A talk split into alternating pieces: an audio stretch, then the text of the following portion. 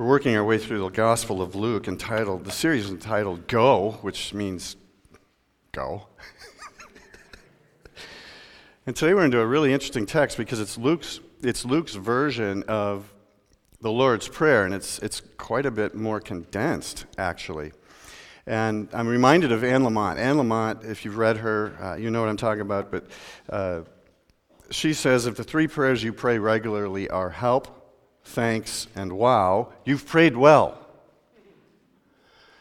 And I think also of another uh, spiritual writer, Meister Eckhart, who said, If all you pray is thank you, you have prayed enough. So, kind of into the short, winsome natures of the dialogue of prayer, not just our utterances, but waiting to listen for God also to interrupt.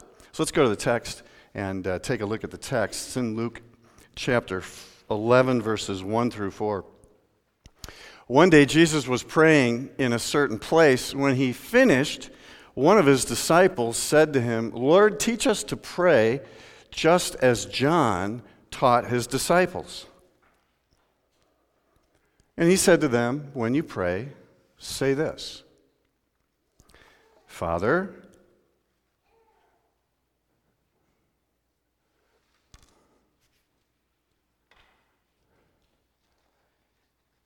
Yes. Wow. Who is this? I, I actually didn't think you were going to show up for a moment there. Uh, not sure what happened. But who is this? Um, you called out to me, didn't you? I, I- bet you didn't see that coming. No, I didn't see that one coming at all. Um, but you know, while I have you here, can I, can I ask you a few questions? Can we dialogue a little bit in front of my friends? Go for it. Okay. God says go for it. Okay. So here, here's the deal. Um, you're a guy? I mean, we say father. Are you, are you a male? Well, actually, I'm not a male, nor am I a female. I'm a being beyond those designations. I chose to reveal myself using a male term that was common way, way back then. Well, that, now that's interesting, Lord, because in our current culture today, there's a lot of conversation along the lines of patriarchy and long term and systemic abuse by really a male dominated system. How, how, how do you respond to that? Well, you're asking some awful big questions right out of the gate. But know what? I like big questions. The playing field between the Creator, the Son, and the Spirit, it's a level playing field. There's mutual trust, respect, and dignity between all three of us. Ah. So men and women are created equal in the image of God, just like you, as Creator, Son, and Holy Spirit, are also co equal. Well, yes, just to put it simply.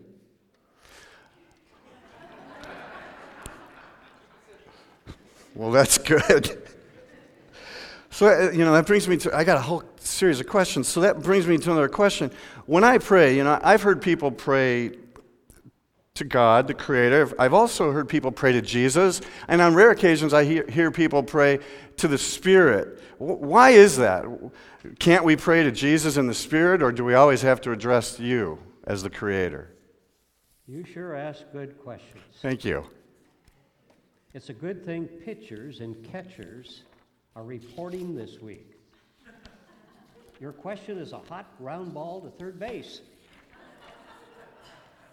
There never is a moment when all three of us are not present, even though we might not be named.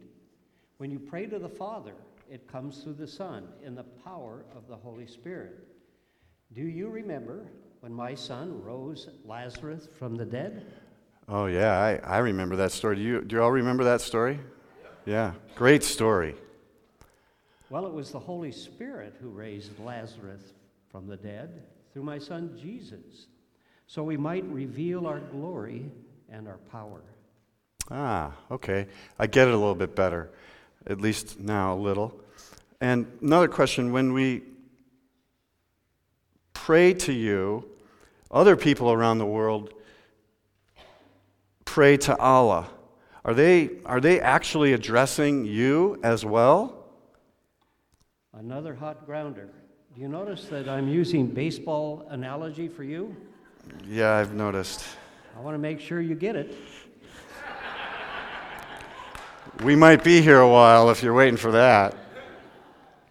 In the Arab speaking countries where people are Christians, they use the word Allah to mean God in reference to me. For Arab Christians to speak the word Allah, the word for God, they're talking about all of us. On the other hand, traditional Muslims do not pray to a three in one God. When they say Allah, they pray to a monolistic God. People in the Muslim tradition have a difficult time, I would say a real difficult time, with the Trinity. Well, I guess I don't blame them. I mean, it's hard to wrap our minds around this notion of Trinity, also, how you're one God yet co equal and co eternal in three persons. So I understand the difficulty uh, around that question. Um, and let me keep going. Are, are Muslims and Christians then praying to the same God? Why don't we keep our primary focus on the prayer that Jesus gave you as disciples in the Christian tradition and limit the scope of our time together?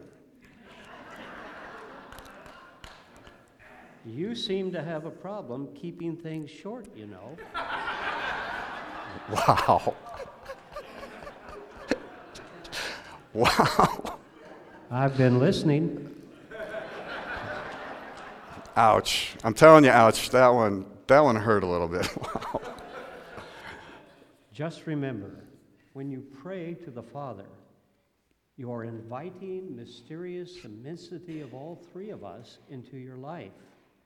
We really like opening ourselves to you by allowing you to join the conversation.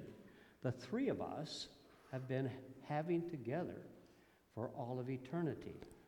Wait, that was kind of cool. So, what you're saying is when we pray, we are entering into a conversation, a divine conversation that the three of you have already been having? You bet. That's exactly what I'm saying. Go on. What's next? Well, the next line in the prayer is Hallowed be your name. So, what do you think this means? And what does it imply? What do you think? Well, I've always thought that it means your name is holy. Holy is your name. And to be holy is to be set apart, to be pure, to be untainted by sin, and carried along through love. And if you're set apart as God, so then we as your community are also set apart to be different, to be unconditional lovers of all people in the face of the chaos of the world. At least that's what I was thinking. You know what? That's pretty good, Grasshopper. But what, what about people who use holiness, your holiness, as a club to coerce other people to toe the line when they, when they, don't, dis, when they don't agree with them? Another great question. It's always been a tension. Our holiness does not stand all alone, nor does our holiness coerce. Coercion cannot coexist with our crazy love. Holiness cannot be abstracted out of the other words that describe us. When this happens, people use holiness to hurt other people. We're really saddened when this happens. It does far more harm than good, and it's not from us. So if I if I hear you this morning, your holiness is less about judgment and anger and vengeance and right versus wrong, although that's all important, and more rooted in kindness and compassion and mercy and love, because from those things, especially love, flows your holiness.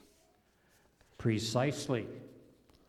And because your primary essence being love, love flows from your kindness and your compassion and your slow to anger. And then we experience your holiness. It's almost like it's an up, upside down way of looking at it versus a really strict and controlling way of looking at it. That, you know, as human beings, we love power, we love control, and that's how we want to view that holiness. Well, yes, the three of us are love.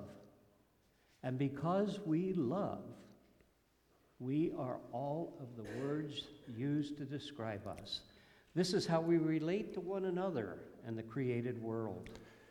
So you're holy because you're pure love. Exactly. Wow. Well, we better move on. The next line in this simple prayer is Your kingdom come, and I think Matthew even adds, on earth as it is in heaven. What does your, that phrase, your kingdom, really mean? Because we don't use that kind of language all that much in our context today. Well, in your cultural context today, kingdom is primarily political. And this has caused so much confusion. Yeah, I, think I agree with you. That's why many of us are setting aside the word kingdom and trying to use the word or phrase the realm of God. That is a good modern day translation. Remember when we led Israel out of the wilderness? Do you know the camp song? Pharaoh, Pharaoh, oh baby, let my people go. Our intent was to create peoples who would be solely and uniquely committed to me. This group of people, the Israelites of the Old Testament, would show the rest of the world a better way to live. It would be a world centered on love and justice, the common good, creating space for the vulnerable, widowed, orphans, aliens, and strangers in your midst. It would be a safe place for all people to live, and hospitality would be extended to everyone. That is the nature of our lives together as God. I, I remember that story coming out of Egypt. Uh, what a great story. And even that song, and that was an interesting version uh, that you sang, but I'm not going to argue with you after all. And thank you. Yeah. I think I would be wise. So, and I agree with you what you're saying, but, but what went wrong with all this? Something obviously went wrong. Then and maybe now? Well, people are people.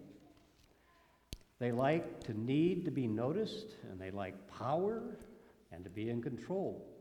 It's really difficult for people to trust me. You know, I, I get that too. It's hard. It's really hard for me to get out of the way of things and let go of control. And it's funny, as pastors, people think we always have the answers all the time. Um, but as you know, we're talking to you a lot every day because more often than not, we, we really don't know. And we're seeking your wisdom all the way through. And so there's an aspect that we have to be comfortable with mystery, right? And yet our world wants us to be sure and exact through science. I hear you. So tell me, God, tell me more about this realm of God thing and what it means for us today. Well, it's really about my way in the world today. It's about the death and resurrection of my son Jesus. It's about the work of my spirit at the center of the church community. It's about my movement in the world today. It's about countercultural way to live out loud through the community of church that can display the world love, grace, forgiveness, shalom, justice, neighborless, peace, and common good for all people and for the good of the global environment. So, the realm of, if I'm hearing you, the realm of God is, is really about getting or bringing heaven on earth, and yet still, still there's sin in play. Is, is that what you're saying? Yes. The three of us are working in all things good for those who are called according to these purposes. The realm of God is here in a spiritual sense, and not here in a total and complete transformation. Persons who lean into this with their heart, soul, mind, and spirit band together to form the church so that the realm of God can be on display to the face of republics, democracies, dictatorships, parliaments, and even the papal system to demonstrate God alive, soaking the world with grace in your midst. Simply, when the realm of God is on display, it lets the world know that it is the world. That's why I'm a missionary God who has a church in the world today. You are that movement with us at the center. Hmm. You know, it's, it's interesting. It's, these are tough words to hear because more often than not, we have the idea that we're a group of people that band together to take care of each other. And while that's true and important, it doesn't sound like that's the ultimate reason that you have for the Israelites before us and now the church to exist. Is, is that what I'm tapping into? That's exactly what I'm saying. Taking care of one another is good, but our movement in the world is even more important. And I wonder, I wonder too, out loud, if we even have the notion of salvation correct. I mean, is salvation, what is it? Salvation seems to be less about Jesus handing out tickets to the entrance of a theme park called heaven when we die. It sounds like it's more about getting the up there down here on a more regular and transformational basis. That is exactly what we're trying to get across. So it's, God, it's not about minimal entrance requirements. I think Dietrich Bonhoeffer called this cheap grace. It's more than just making the cut at the threshold of the heavenly gate door when we die. It's getting up there, down here, right now. You're preaching it, man. Preach it. So it sounds, it sounds like you're interested in the reclamation of human life, reclaiming all human life. Is that what you're about? There is a God shaped void inside of every person that only God, I, can fill. I promise meaning, I promise purpose, I promise identity, significance, and the participation with you in making shalom. So, getting this right determines the kind of people we produce too as disciples. We're either consumers of religious goods and services or we're transformed into the realm of God in order to transform culture. Exactly. If you proclaim this mall is at hand, you will produce consumers. If you proclaim TV is at hand, you, you will produce spectators. If you proclaim the revolution is at hand, you will produce warriors. If you proclaim the gospel is now to get to heaven by doing nothing, you will produce people doing nothing. If you proclaim the kingdom of God is at hand, then you proclaim a different kind of salvation that is not just good for the person who has it, it's good news for the poor the orphans and widows, the undocumented and refugee, the mentally ill and lonely, the divorced and brokenhearted. You know, I think I'm, I think I'm starting to get it now.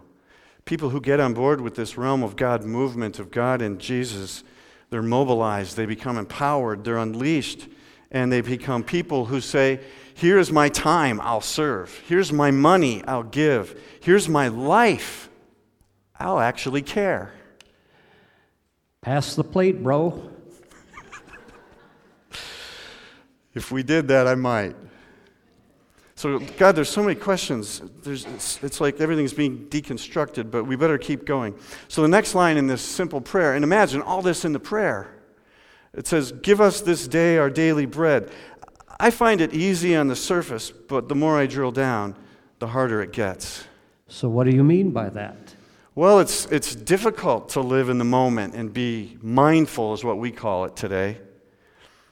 Many, myself included, we like to hold on to the past, and we're also afraid about the future.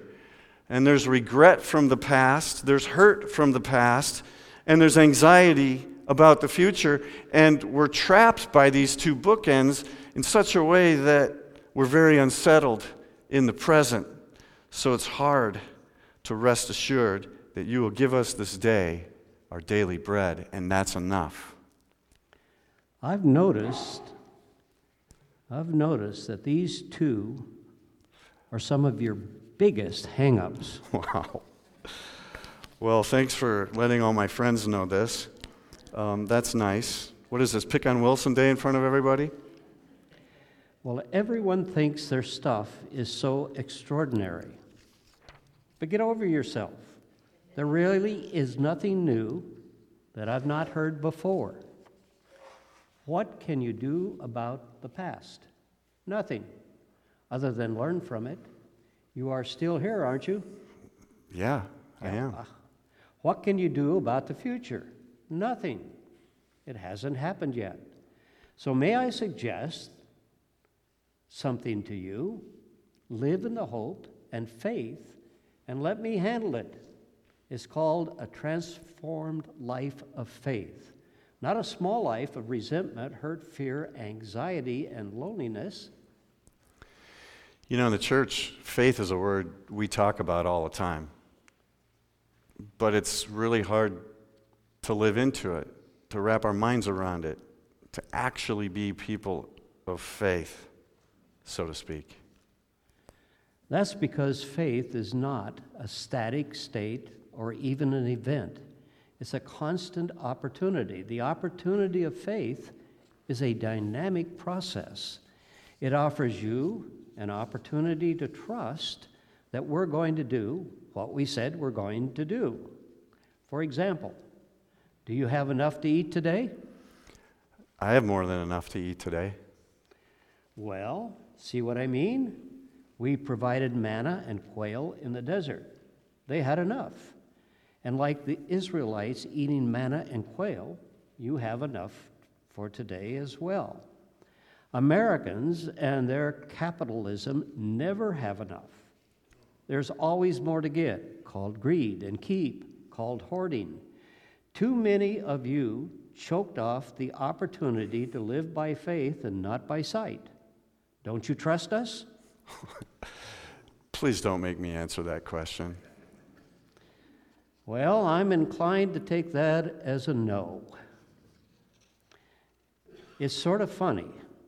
So, so, so many of you try to outgod us. In fact, most have more than more than more enough. Okay, God, but there's 90% of the world that live on almost a dollar a day. Uh, Bingo. I refer you back to the realm of God, being a generous people who trust us for enough, so that you will actually be generous. Until that happens, true transformation in your lives cannot happen in the world. But God, we, we live in a really complex world compared to the time this prayer was written. We have mortgage insurance premiums, we have car insurance, we have life insurance, we have disability insurance, we have dental insurance, we have medical insurance. That's just the insurances. On top of that, we need a place to live, all the utilities, HOAs, getting and keeping a job. Honestly, it's a lot of pressure. No wonder folks are anxious. You know, we get it, but we did not create that American dream. You all did. Who said the American dream is my dream? Perhaps spending more time learning from the world about what I delight in will help you sort out what dream is most important my dream or the American dream. Those things are important, but there are many things to live. And on your list, may, your list may not be the highest priorities in the realm of God. All people and the earth are the priority in the realm of God. Okay, I have way more questions now. It's like you're de- deconstructing everything that we thought to be true line by line, and this is a really short prayer. Well, that's good. Now you may live more faithfully into the simple truths in this prayer and what they really mean instead of just blowing through them on autopilot like you seem to do every week. they are meant to enlarge your love and the quality of your life, not to diminish your resolve. Hey, God, before I forget about it, you really sound like a guy in my church called Roy. And uh, seriously, what's up with that? Oh, no sé, señor. All right, we're going we're going to move on with that one. So, the next line in the prayer forgive us our sins, for we also forgive everyone who sins against us. Do you Do I what? forgive everyone who sins against you? Seriously, you want me to answer that now? Can't you and me just have a one on one time and have a cup of coffee and do this? It doesn't work that way, my friend. Alrighty then. I'll keep it real. You know, I'd like to think that I've forgiven folks who've hurt me or whom I've hurt or who've offended me or whom I've offended. I had a pretty strict upbringing. And in marriage, there's understandings, misunderstandings, misplaced expectations.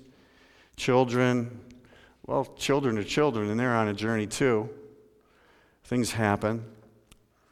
And I know I've been hurt by folks in the church more times than I can count, and I really like to believe I've forgiven them.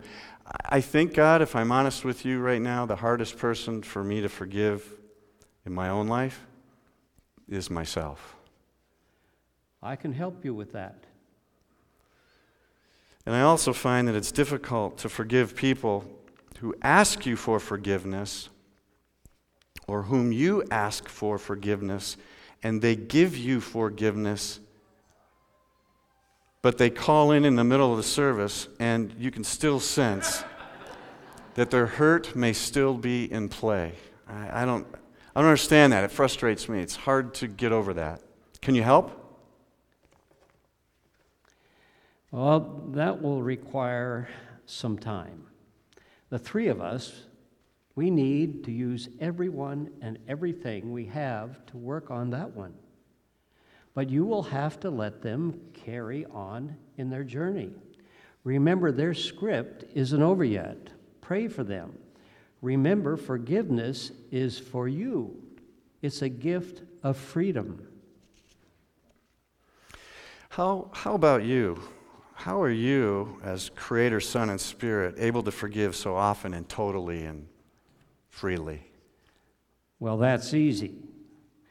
We delight in that type of love. And we don't see you like you see yourself. We see you through the eyes of my Son, crucified, resurrected, ascended, and glorified through the Holy Spirit. It is a great celebration for us. It is the work of love, and it's called redemption. Yeah, I wish it was that easy for us. That is the point of sanctification. Over the course of your lifetime, it will get easier to forgive and be forgiven. Well, Lord, we better keep moving. The next line in the prayer is, and lead us not into temptation. Now, I have to admit, you've been tough on me a few times here this morning, but it's time to turn the tables. I struggle with this one because if you say that you are all the things you claim to be, why would we pray this line? I mean, why would you lead us into temptation? Seriously? It's not about leading you into temptation as much as it is leading you to the possibility of transformation. So, what I think I hear you saying is that it's not about being led to temptation as much as it is an opportunity to reclaim and reshape us. Is that right? Yes, that's exactly what we're saying. But there's so many things that tempt us um, greed and prejudice and power and lust and fame and addictions, and the list goes on. There's many more. That's too short of a list for you.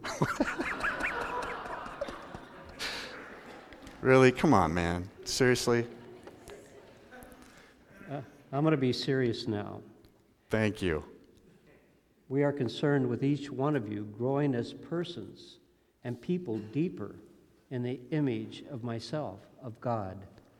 So I think I'm tracking on this quite a bit more. You're suggesting that it's about each of us as individuals and all of us as a faith community becoming our true self, our best authentic self as individuals and church, the way that you created us all and each to be.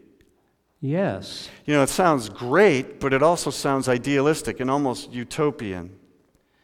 Actually, it's very earthly when you drill down.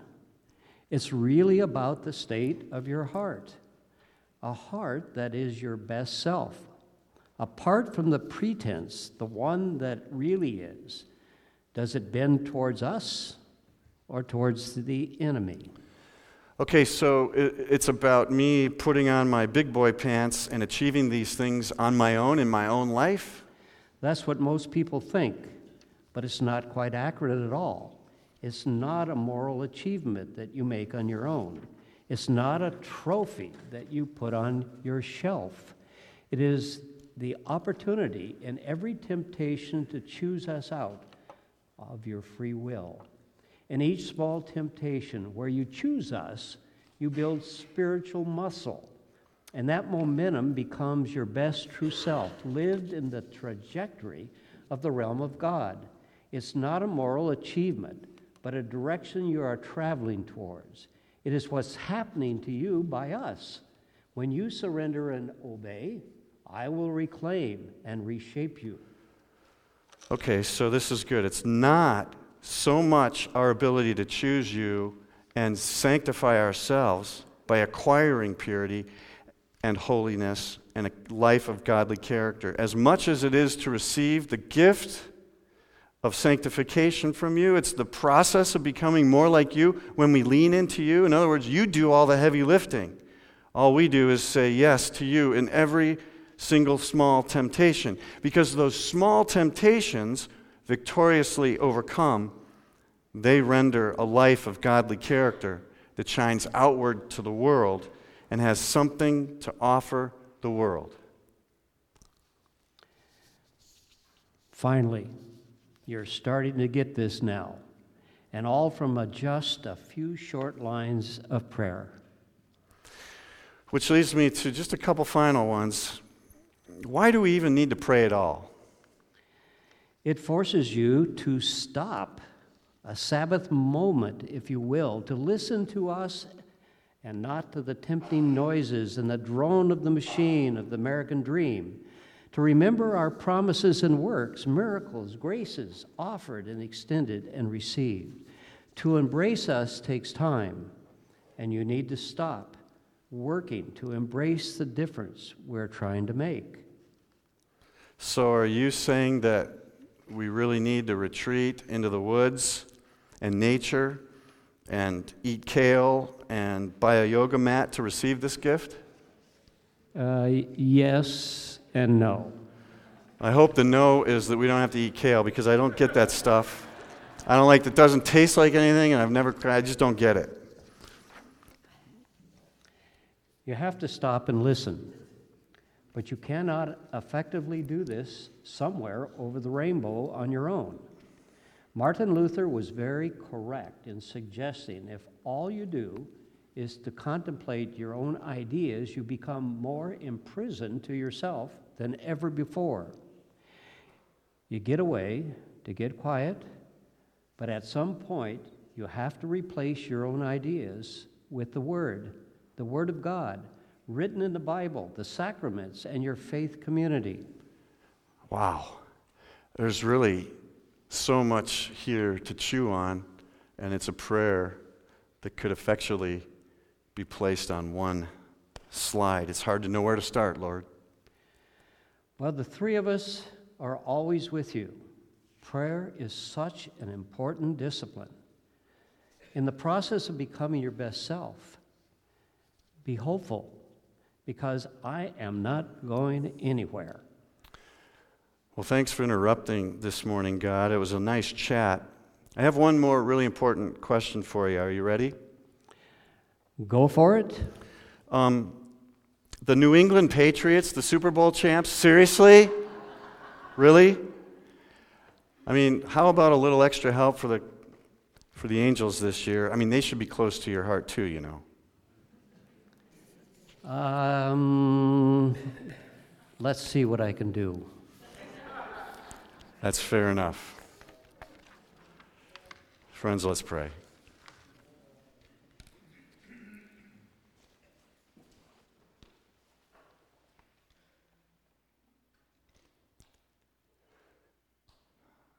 Father, hallowed be your name. Your kingdom come. Give us each day our daily bread. Forgive us our sins, for we also forgive everyone who sins against us. And lead us not into temptation.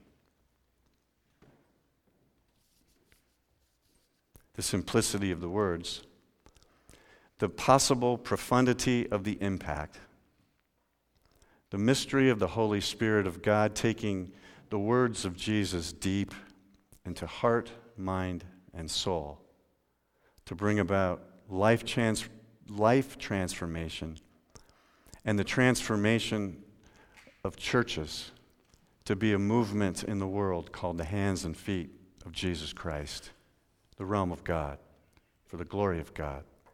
May it be so. In your strong name we pray. Amen.